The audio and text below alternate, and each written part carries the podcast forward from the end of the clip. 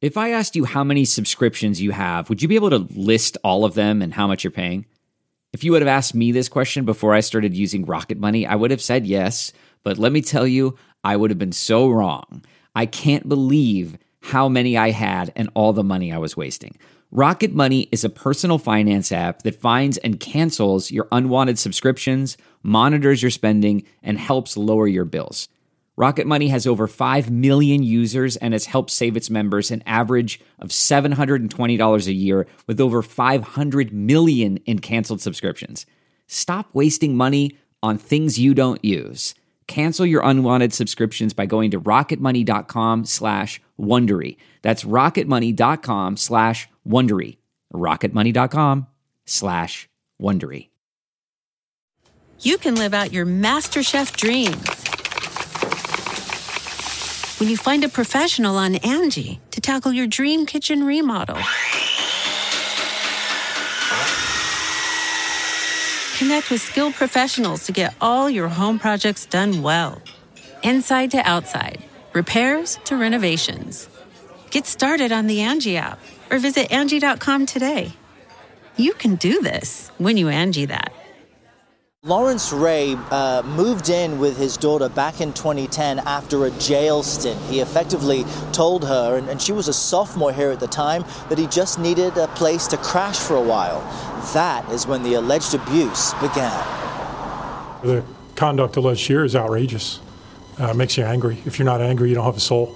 After years of allegations about unspeakable abuse against young people he met as college students, 60 year old Lawrence Ray was arrested at this New Jersey home on Tuesday. One of his daughter's roommates and one of the female victims in the indictment were in the residence at the time. According to the indictment, Ray held so called therapy sessions in his daughter's dorm, alienating several of the victims from their parents after earning their trust. The document says he controlled them by using verbal and physical abuse, which escalated after he and some of the victims later moved to New York City. The indictment also charges Ray with depriving his victims of food and sleep and taking explicit pictures of some of them. Prosecutors say he accused them of lying and stealing, and in response, they say he asked for money, eventually extorting nearly a million dollars. Hey everyone, and welcome to Real Crime Profile. I'm Laura Richards, criminal behavioural analyst, former New Scotland Yard, founder of Paladin National Stalking Advocacy Service, and host of the podcast Crime Analyst. And with me today is. Hi, I'm Jim Clemente, retired FBI profiler, former New York City prosecutor and writer, producer of Criminal Minds. And we also have. And I am Lisa Zambetti. I'm casting director for CBS's Criminal Minds and lots of other things. But above all, before all that, I am a mom. I'm about to send my two precious boys off to college. And the case that we're talking about today absolutely chilled me to the bone. Um, we've all watched a documentary that is incredibly disturbing, and there's all kinds of other articles that we've read and research we've done. But this is such an important opportunity to expose the kind of mind control that can happen in the place that you least expect. And if it can happen to the young people in the case we're going to talk about, it can happen anywhere. It's not just about some kids you know these particular kids who go to this particular college that this happened to. Um, but laura do you want to jump in and tell people what we're talking about? Yes we're talking about stolen youth which is a three part hulu documentary. And actually i did do some training this week. It was a masterclass on coercive control and some of my attendees talked about this documentary. And i did receive lots of messages on instagram um, in particular of people saying, Have you seen this? You really need to see this. So, Lisa, when we were texting and you said, you know, maybe we should cover stolen youth, I was really keen to see what it was all about. But what I will say is, my goodness, it's a really tough watch. It is not easy at all. And the, it was great that they had the trigger warning at the start. And I was really pleased to see that coercive control was mentioned there. Yeah. But it really is a very hard watch. And I finished it late last night. And I have to say, I didn't sleep a wink.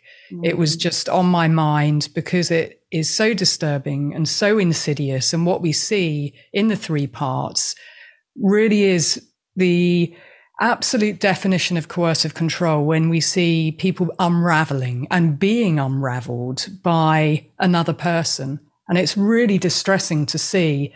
But I think, you know, the, the documentary itself, well, I think that Zach did a, a good job, actually, Zach Heinzerling, of putting this together because I think the fact that it did caveat the health warning about coercive control, but there wasn't reference throughout about coercive control. No, there wasn't. But, yeah, and I think that that was a bit of a miss. But he obviously did speak to two cult experts, and I think we should have that discussion, Jim and Lisa, because oftentimes people are told that this is a cult where I'm not sure this is about cult behavior. I think it's much more about coercive control and it's much more about an individual who I don't know about you, Jim, but I was going through the psychopathy checklist. And perhaps before we get to him, we will talk about the victims and just your reaction to it, Jim. And I do want to go through coercive control specifically because it's really important that must be centered when talking about this case. Yeah, well, Laura, it's funny that you mentioned that because I,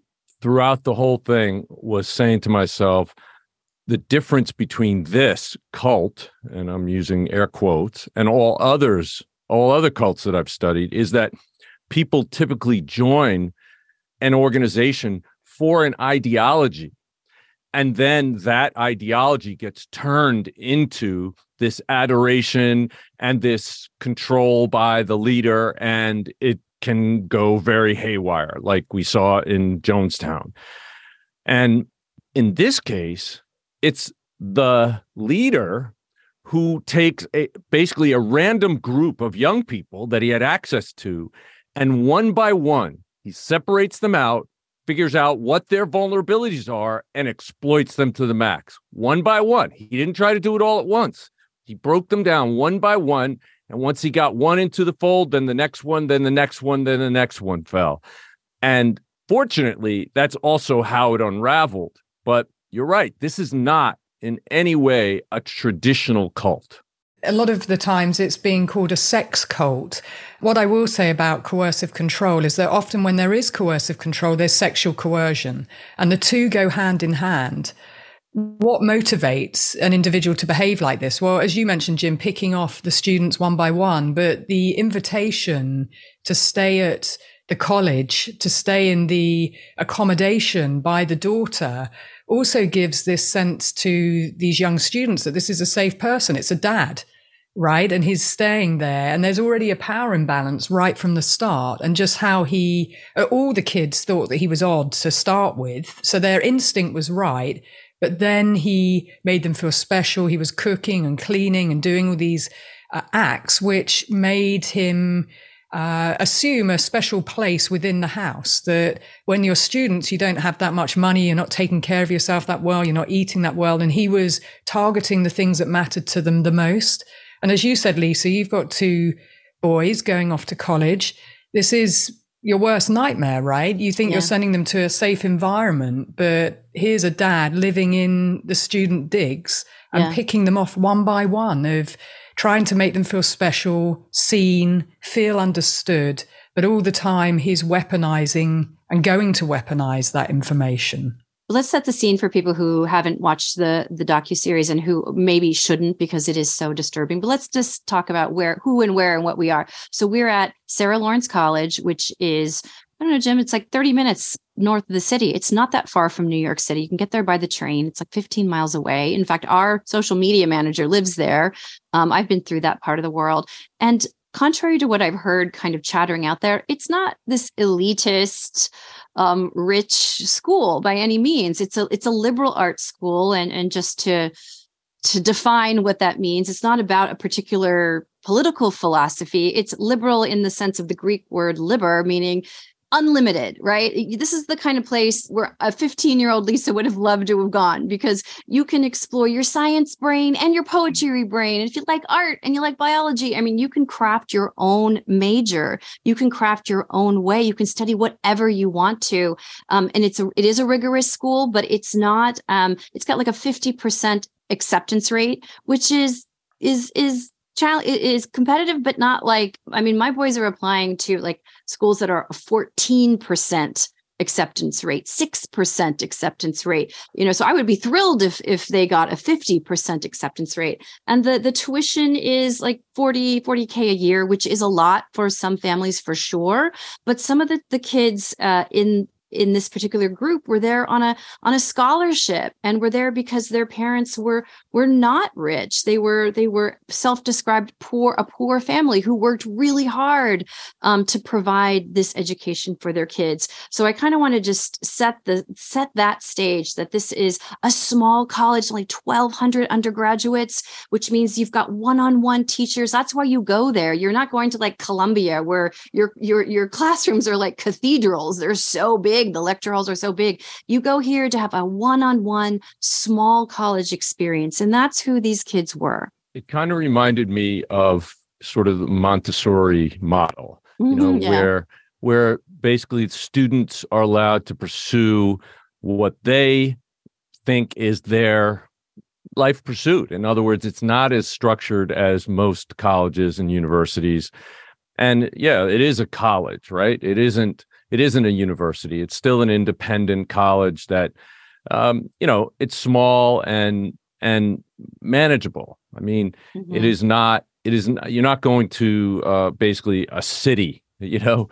Which, right, but you're close enough to the city so that you can enjoy the right, city. Right, but when I what right. I what I meant is you're not going to like, a, you know, you go to UCLA. You know, uh, what are there? Five thousand people yeah it's huge. I mean it's it's absolutely huge. So so anyway to set the stage so this is sophomore year uh, in this particular dormitory housing where there are what eight roommates living there. And so talia her father lawrence comes to live in the student housing this this housing where there's like eight roommates and he sleeps in the living room at first and and this is a time where people are trying to break away from their parents right to, to, to become young adults and to make their decisions and so a parent coming into the situation even if he's the cool dad i mean that's very odd wouldn't you it say is, it's odd and intrusive it's very bizarre. And the other thing, just to say, I think it's helpful you situating the college because I didn't know it, and I think a lot of our listeners won't.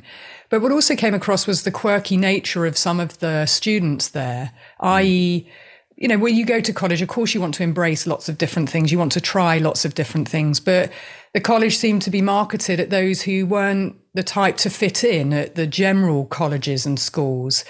So therefore, at this college, maybe they felt like a different level of bonding and camaraderie amongst them. And so they knew each other. I think it was for a year, wasn't it, before they decided to get a house together. And although the house was on campus, it was in a quiet corner of the campus because I was watching it with the Marge and the Marge kept saying, but why isn't there any supervision here? Why isn't there anyone just checking? why, why is there an adult male? I mean, if it was like my university, which was huge and sprawling, as you said, it would be very hard to know really what's going on. But why weren't questions being asked? You know, was he not being seen on campus? And as you said, Lisa, it is really odd. You want to escape your parents. You don't want them hanging out, sleeping on your sofa. The whole setup was just odd. And I think all the students felt that from the start, right? They were busy in their, um, you know, chaotic worlds, drinking, smoking, doing their thing, but they, their instinct, because I always go back to trusting your first instinct. Their first instinct was right about him. And then they started to uh, minimize and then see him as helpful. And I don't think he was the cool dad either. But the more these stories came out about him meeting Gorbachev or being in the Marines and having pictures to back up these things that they all thought sounded ridiculous, then he started to gain more credibility amongst them. But these weren't just naive kids. And I really don't like people saying about the victims, well, it's, this is about them. They were stupid. They shouldn't have done this. They shouldn't have done that. It's actually much more about the slow, insidious level of manipulation and calculation that's gone on. But I think yeah. that's a, that's a very important point that you go to escape parents. You don't go to have your dad hanging out in your dorm where you're staying. Right. It's an important part of development in in a young adult's life, in a teenager or young adult's life, in that they're trying to sort of establish their own world, their own guidelines, their own foundation out in the real world and be able to stand on their own two feet. And to have one of their roommates' fathers just uninvited start living there, it was very, very bizarre. But it just shows you the nature of the person. And you'll see it over and over and over again with this guy that he just forces himself onto other people, takes advantage of somebody else's charity or or nice gestures and and literally just moves in and this is a this is you know he he he immediately establishes himself as someone who can help well he immediately establishes himself as somebody who's cool has amazing stories and and of course 90% of them were if not 100% of them were just lies. It's all bullshit. Um, i have a feeling that some of the photographs that he was showing were probably doctored photographs. He establishes himself as cool and then he establishes himself as someone who can help them to become good adults and that's what they all want to be right? That's that's their goal in life. They want to be successful adults. He is an adult. He seems he appears to be successful. He's played this you know poor me right? What do you call it uh laura? The uh, poor me syndrome. Yeah. His pms is very high. It is. It is totally high and he uses it over and over and over again you'll see over the course of this series. So then what he does and this is this was very clear his mo was to separate out one at a time these young people who were all living together who were all friends and then just pick apart their backgrounds their fears their insecurities and then use them against that person and once he was able to do that and break that one person down, then he went on to the next one and the next one until he built this group that people are calling a sex cult. But it's not exactly what I would fit in. I, I, I don't think it fits into the definition very well, although it does has have some aspects that that are cult like he really inserted himself as like the house therapist and that's how he was able to really pick them apart. And some of the people like you know the roommate raven she wasn't buying his big bag of bullshit and she's like get the fuck out of here. Exactly. and she's trying to figure it out. But others like santos who if you read the new york times reporting he had attempted suicide in high school. And and isabella had had a a, a fractious relationship with her mom and he was able to zoom in on those roommates and really get into their heads and be this understanding, empathetic therapist. And then Dan Levin, who at that time was kind of questioning the fluidity of his sexuality. And, and so eh, to him, it was just, he, he was, they were all just prey uh, for this guy. And, and pretty soon he takes them out of that that housing. He takes them out of there, and it's not. No, it's no longer on the Sarah Lawrence campus anymore. And I think that's what uh, I bump up against in the titling of the docu series and and the reportage of it. That it's not really the Sarah Lawrence cult because it turns out two other people who were from Columbia University, Harvard University, end up entering into this group. Um, and and I and I hate the word cult for some reason, and maybe you can talk me through why. Because I guess the connotation of cult is just it makes it seem like the others, like this can't happen to us because we would never, our kids would never be susceptible to a cult. But it's like you say, Laura, it's coercive control, it's mind control. And I hope people can go out and listen to Steven Hassan, who is an expert in mind control and cults, and listen to his interview with some of these survivors. And he really explains it. He breaks it right down on, on what it really is. Right. He starts with sleep deprivation. He starts giving them Adderall to make them stay up all night and then do work for him through the night and into the next day. He's doing traditional mind control techniques. And there are a number of times where literally these poor students were begging to be able to go to sleep. And he kept them up and he it it causes disorientation. It causes this is exactly what Reverend Sun Myung Moon did to control the minds of the people that started following him. And it's it's all a feint and you know misdirection and manipulation. And that is what this guy did. He used those techniques.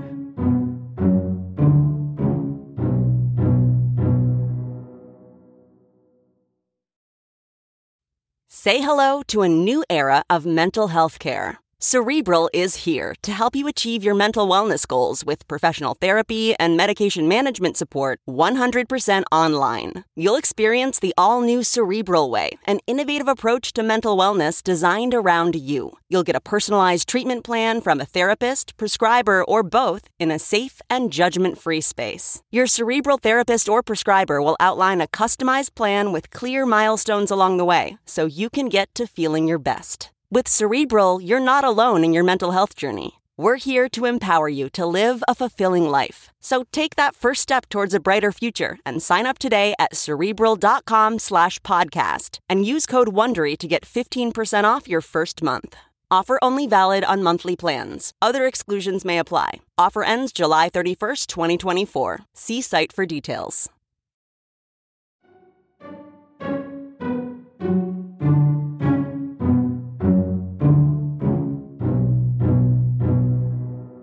For me, if you overlay Biderman's chart of coercion and prisoner of war, the, the model and the psychology, what we see is that very clearly happening within this three part Hulu docu series. And I struggle with Cult and also the Sarah Lawrence College, the, the title, because firstly, it situates the college as if that's the thing. And secondly, it situates a cult as if that's the thing too. But it's not a thing. It's an actor. It's a person that mm. did all of this. And the problem that I have is if we remove him out of even the title, where is he?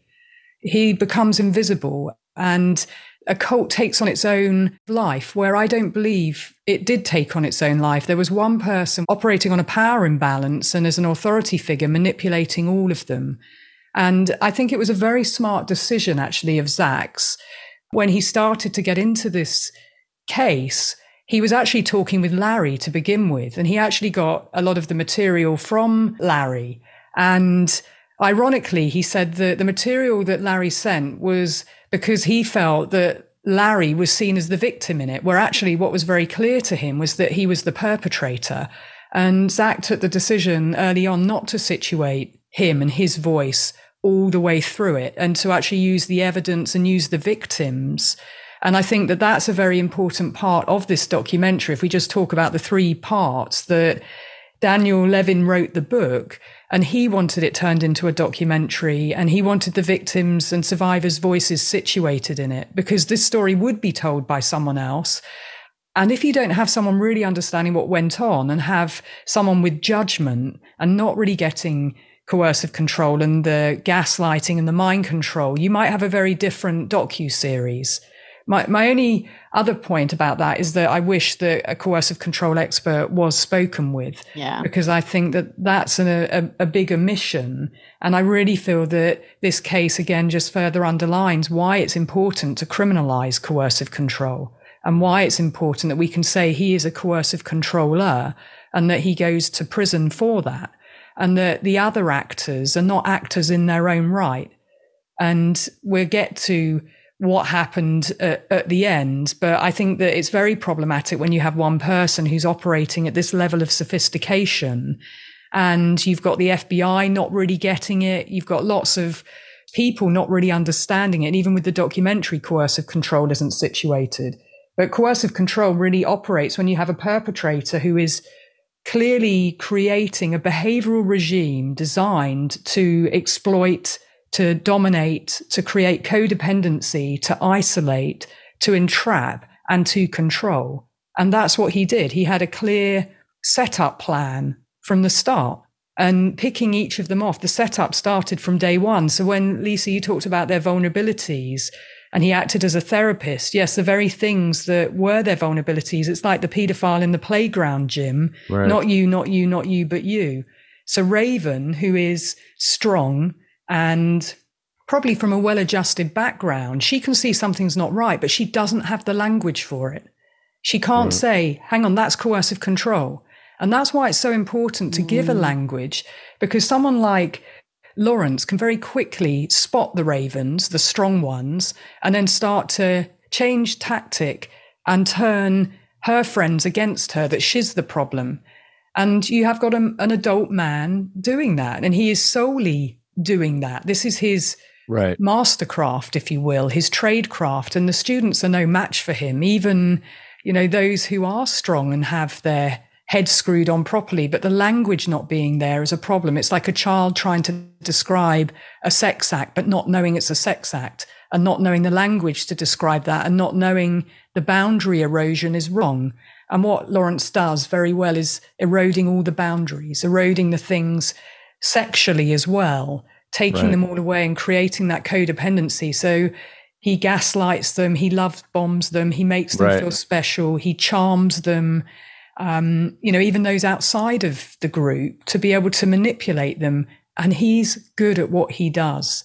And that's what we mustn't lose sight of. The, the tactics that he uses, they can be overlaid with prisoner of war tactics of the isolation, taking them out of the college and getting them to a different environment where he has full monopoly. He can monopolize their perception.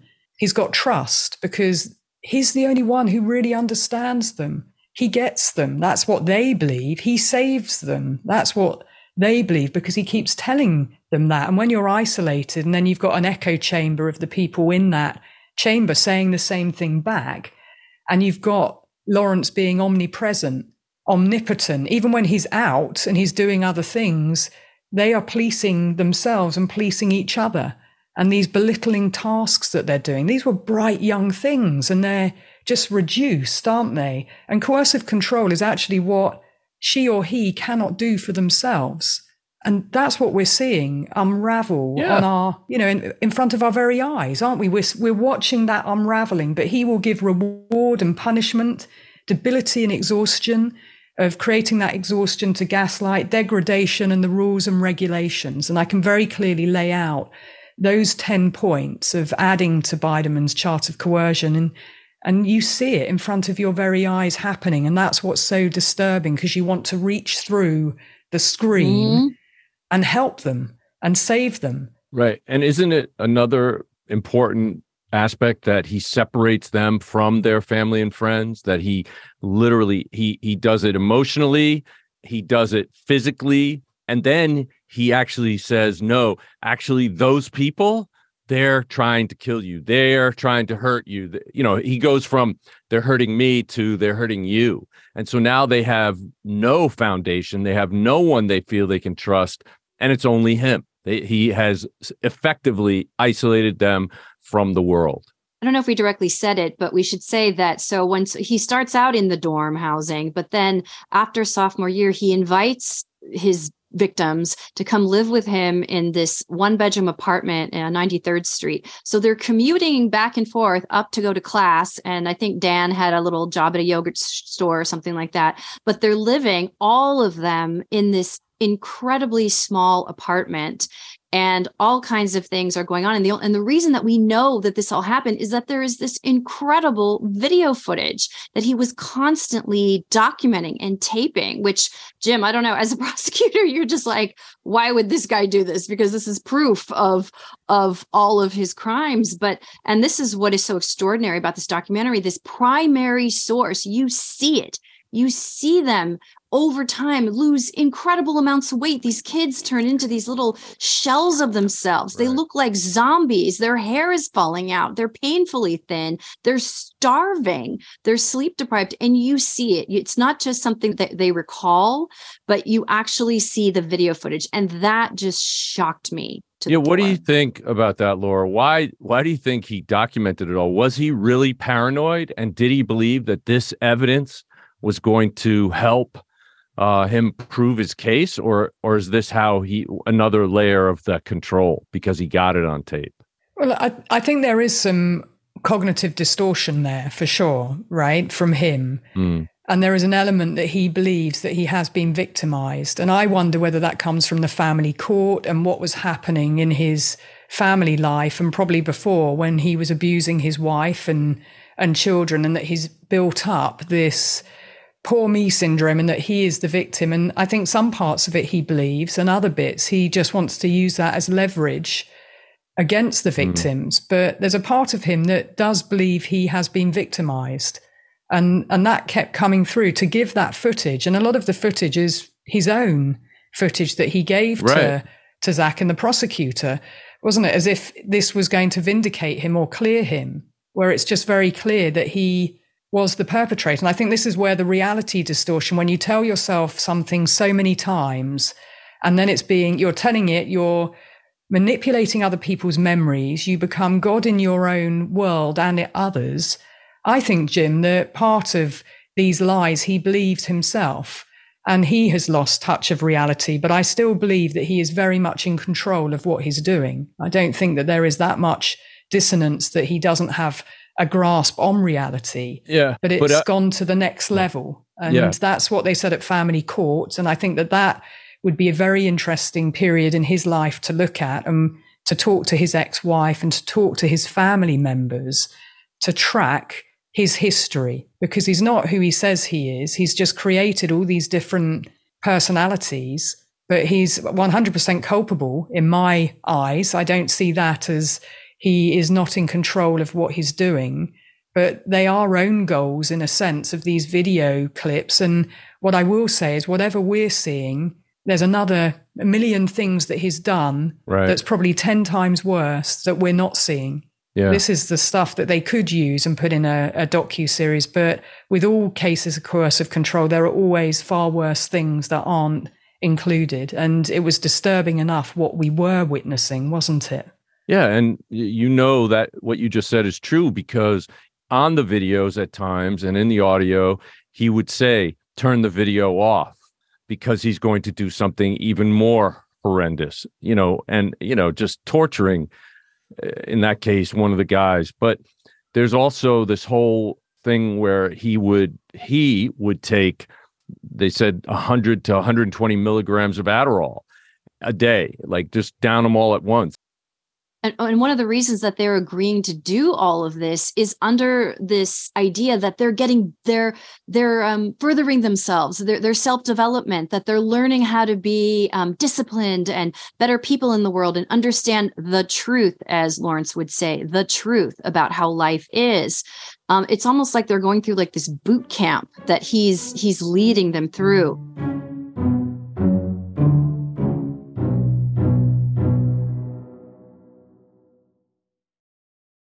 Hey, I'm Ryan Reynolds. Recently, I asked Mint Mobile's legal team if big wireless companies are allowed to raise prices due to inflation. They said yes. And then when I asked if raising prices technically violates those onerous two year contracts, they said, What the f are you talking about, you insane Hollywood ass? So to recap, we're cutting the price of Mint Unlimited from $30 a month to just $15 a month. Give it a try at mintmobile.com slash switch. $45 up front for three months plus taxes and fees. Promo for new customers for limited time. Unlimited more than 40 gigabytes per month. Slows. Full terms at mintmobile.com.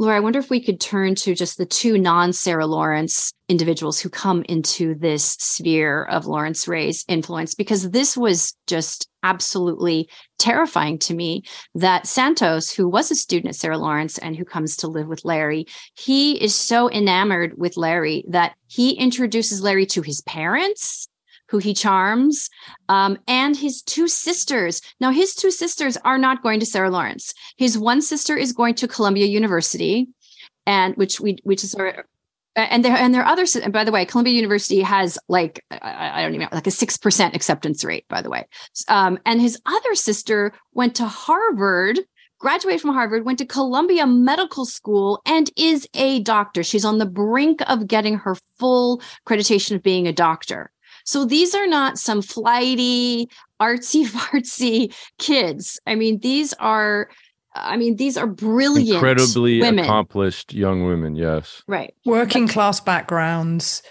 really very bright and super smart. And yes, Santos, let's not forget, he was dating Talia, who was Lawrence's daughter. So there's that connection. And yes, Santos believes that this guy's the best thing since sliced bread and can help everybody. And so he introduces his sisters. And I think, you know, the Felicia introduction, what we hear about that is so distorted from the truth of what went on. The fact that what I hear is that he targeted her. He most likely got Santos to introduce both sisters and he targeted them. And the setup happened from day one the love bombing, the charming, the taking Felicia out the gifts, the hotels, the incredible Right. dinners. You know, and she's a doctor. She's a smart. She's studying psychiatry, which is just Right. the most. Some people might think unbelievable thing. She's studying the mind. She's already a doctor, and let's not forget she's working very long hours on shift.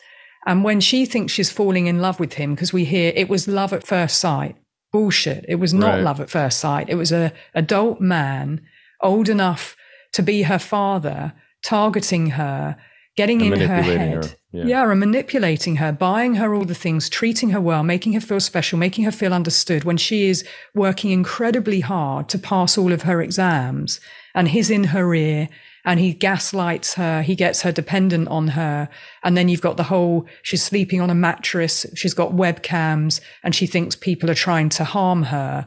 And he's the only one that she's talking to about all of this. And he literally unravels her, gets somebody to pick her up from, uh, where was it that she was Los at? Angeles. Los Right, so, Angeles, yeah. that's right, from Los Angeles and to bring her to New York.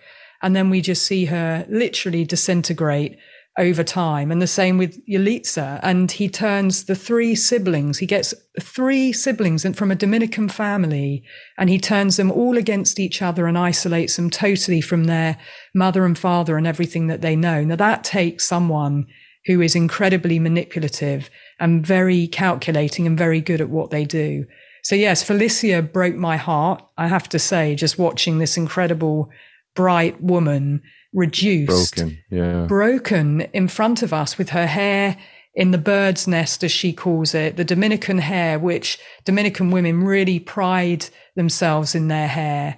And it's, she's disheveled. She looks completely reduced, malnourished, like she's not sleeping, not eating. She's crying, saying, Larry, save me from myself.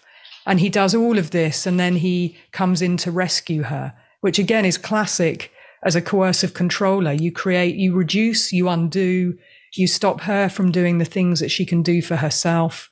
She doesn't trust herself. She's just wandering around like she's not in control of her life in a childlike state. And then she thinks he's the only one that, having done this, can save her. And it's such a sad reality. And the same for Yalitza, who even claims that she was poisoning Felicia, which she wasn't. But they are so convinced from all these things that Larry tells them. But to get a whole family and to break that whole family up and the siblings, you can see how strategic and how well versed and how well planned he is in being able to do that. And that's all on him. I don't see any responsibility taking from from those individuals because once you're in it, you can't see the wood through the trees. Your world is upside down. And, and Felicia did lose everything. But I think the point you made, Lisa, about Santos, I could see vulnerability there in him. You know, I can see it when he was talking on on screen. And I think that's one of the sadder things about it. He lost everything too. Yeah. That he was so reduced, but he was the one that got them all in, involved in the first place, which must be just a horrific cross to bear for him as they're all coming out of the fog. And it does take time to, to come out of it. But Yeah. yes, Felicia and Yalitza were separate and he managed to target them using Santos and bring them in and, and reduce them. Yeah, and the you could see through the various young people that he that he manipulated the the torture that he had he slowly upped. First, it was getting them to admit they did something wrong. Then they had to make a, a specific list of everything they did wrong. They have to make up things until he relents because he just pushes and pushes and pushes and browbeats them.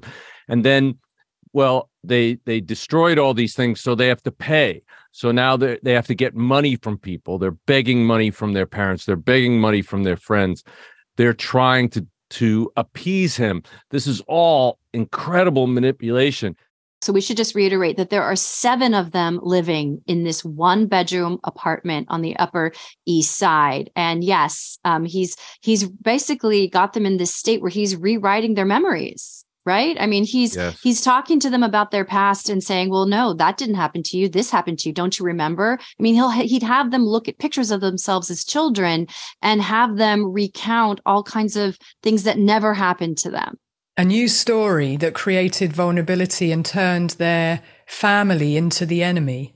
And that new story would only suit him, his needs being met. And that again is a classic coercive controller where there's one person's needs being met. And as you said, Lisa, in a one bedroom apartment that's not even his, mm-hmm. that apartment yeah, didn't belong it. to him. He stole it from someone and it took five years to evict him. But they're living in terrible conditions. And somehow this is all okay to them because they have Larry there who they believe is saving them. Right. But one of the things, it wasn't, don't you remember? It was, you're lying that you don't remember. Remember, demanding that they remember. Mm-hmm. So they have to create these things in their head. They're trying to figure out how do I get him to not hate me? How do I get him to love me? How do I get him to stop browbeating me? So they have to come up with things. And then he starts folding in these conspiracies about how people are trying to attack him, how they attacked each other, how they poisoned each other, how they hurt each other, and then how they hurt him. And all of this was meant as part of that sleep deprivation and drugging them and working them to the bone and not letting them eh, have any freedom, not letting them eat unless he wanted, he let them. All of these things together just piled up and just literally undermined their sense of reality we haven't talked about the financial level of this yet this oh. how he's he's indenturing them basically by yes. any little scratch on any cup any any little imagined or real infraction he's charging them money for it he's saying you owe me this money and and they're believing it and it's like thousands and thousands of dollars and we can get into you know the yeah, extreme claudia. that claudia goes right. to yeah, I mean, the Santos was the first one that we saw that with, right? Of scratches and things. And in the end, he just had to list everything that was in the apartment. And then he's going to his family to get this money. But he really believes it. He really believes that he does owe this money. And yes, with each of them, it was a similar story, but he would turn them against each other as well. And with Claudia, her way of dealing with it was thinking, well, how am I going to make this money? And so she becomes a, an escort and she made millions for him. So, yes, you have domestic servitude, you have exploitation, you have sex trafficking, but at the heart of it is the coercive control. And I think the, the video that we saw of Claudia talking, where clearly Larry is asking her aggressive questions and she is almost in a zombie like state, isn't she? Completely hmm. subservient. You can see the mind control that she is now absent in her own life. And that again is key with coercive control. You are a passenger in your own life. You don't have autonomy or agency, and your self esteem has just completely disintegrated. But let's not forget at the start, what the others were seeing when Larry was being this so called therapist was them being improved you know, shining brighter and being more confident. So we've gone from one extreme to the other. But yes, there was sexual exploitation here. And how did he get them there? Well, it was a slow process. Remember, the sexual boundaries were eroded, where he had Dan touching Isabella and teaching them sex acts on each other. And they think that he's teaching Dan to be a man and Isabella the acts of pleasing someone but he's the only one that's really being pleased right. sexually, right? So again, whenever I look at a case, it's whose needs are being met. And what we hear slowly through the three docu episodes, and I think it's more poignant at the end where we hear about the sex acts of the girls as well, the women, I should say. Felicia, who thinks that she's his girlfriend, who comes to, is rescued in inverted commas from California, coming to New York, and here is her so-called boyfriend in bed sleeping with another woman, Isabella. Naked. Naked. Naked. Both, all of them, they were the rules that they had to be naked. So again, you have to listen carefully for what are the rules? What's the programming? And Isabella had to sleep with her hands on his genitals. So again, you hear Felicia initially questioning that. And then him saying, well, you're a liberated woman. This is about liberation. This is how, how we do things. And his head working ability to be able to quell and calm the concerns that each of them has at different times, all talks to manipulation. So yes, it's it's all these subset tactics going on, but who benefits?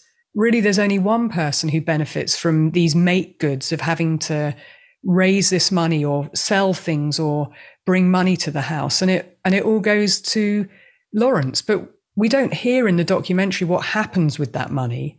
That was one of the the questions for me of is accumulating all this money from them, but is living in poverty in somebody else's flat. So where's this money going? There are, there are still a lot of questions for me to be answered about, you know, as, and Jim will know, I always say follow the money and that would tell you the story. And if you did that just with this case, you would see very clearly that he was profiting in every way. But I, for me, I still don't think that that's a sex cult. What do you both think? Clearly, he's sex trafficking, at least Claudia, if not more of them. But he's using sex as another manipulative tool. He started with with Isabella, I believe, and isolated her, slept with her, got her on his team, and then used her to help reel in the next one and the next one and to enforce the rules and to document what was going on. So he turns her into his lieutenant, and that turns around and ends up hurting her. So, what I will say is that for me, when we have coercive control and a coercive controller, the people that are being targeted, they are victims. And Isabella was the primary victim. She was the starting point for who was targeted. And that is very significant, particularly when it comes to prosecutors and FBI and law enforcement trying to figure out what's going on. They were all victims. She was the first one. And yes, she was carrying out the things that he had asked her to. But when fear is in the room or when you've been targeted and you've been undone and you are not in your own right mind or headspace. She was not acting of her own free will. And I think that's very important to understand because it's very easy to say she's the next Ghislaine Maxwell. Well, she isn't the one that's profiting or getting her needs met in all of this. She was just carrying out instructions from him. And I do believe from watching her across the three episodes that that's what went on. And she has been sentenced now. And there were ultimatums given to her. But this is exactly why people must be trained to understand coercive control. And the perpetrators who use it are very clever and manipulative at what they do. And it might look like someone is acting of their own free will, but he set them all against each other. And I think a case could have been made if you bring in the experts to talk about her being the primary victim, the most significant in the sense of what he did and how he got her and her memories rewritten.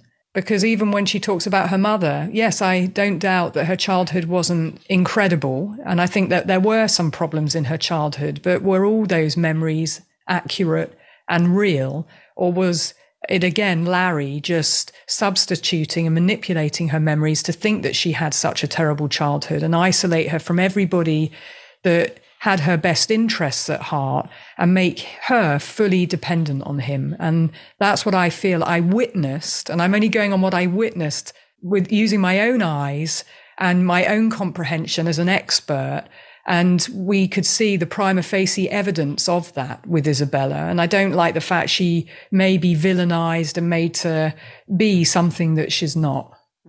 We've got so much more to talk about. Um, please, um, with take care if you're going to watch this stolen youth three part documentary on hulu i really recommend it for a lot of different reasons but you can also go over and read the extraordinary new york times magazine article by ezra marcus and james d. Walsh called stolen kids of sarah lawrence and there's a lot of interviews out there with the survivors and we're going to get into how they got out. We focused today on how they got in but how did they get out?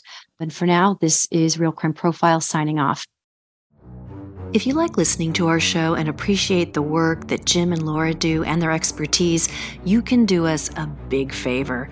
Please head over to Apple Podcasts, Spotify, or wherever you listen to our pod and leave us a five star rating and write your thoughts about why you enjoy our show. It really, really is important and helps other people find us. Also, did you know that you can share our episode? It is so easy. On the Apple Podcast app, click the three dots drop down menu and you'll see an option to share to your socials or to a particular person, and then they can hear for themselves why you love listening to Real Crime Profile. Thank you so much for your support. Hey, Prime members, you can listen to Real Crime Profile ad free on Amazon Music. Download the Amazon Music app today. Before you go, tell us about yourself by completing a short survey at wondery.com/survey. The wait is over. So far, you're not losing. The only thing you're losing is my patience. Quickly, I see that. Bing! The queen of the courtroom is back. I didn't do anything. You wouldn't know the truth if it came up and slapped you in the face. I see he's not intimidated by anything. I can fix that. New cases. She wanted to fight me. Leave her alone. Okay, so um, Not this is not a so. This is a period. Classic Judy. Did you sleep with her? Yes, Your Honor. You married his cousin. his brother. That's not him. Yes, ma'am. I would make a beeline for the door. The Emmy Award winning series returns. How did I know that? I have a crystal ball in my head. It's an all new season. It's streaming. You can say anything. Judy Justice. Only on Freevee.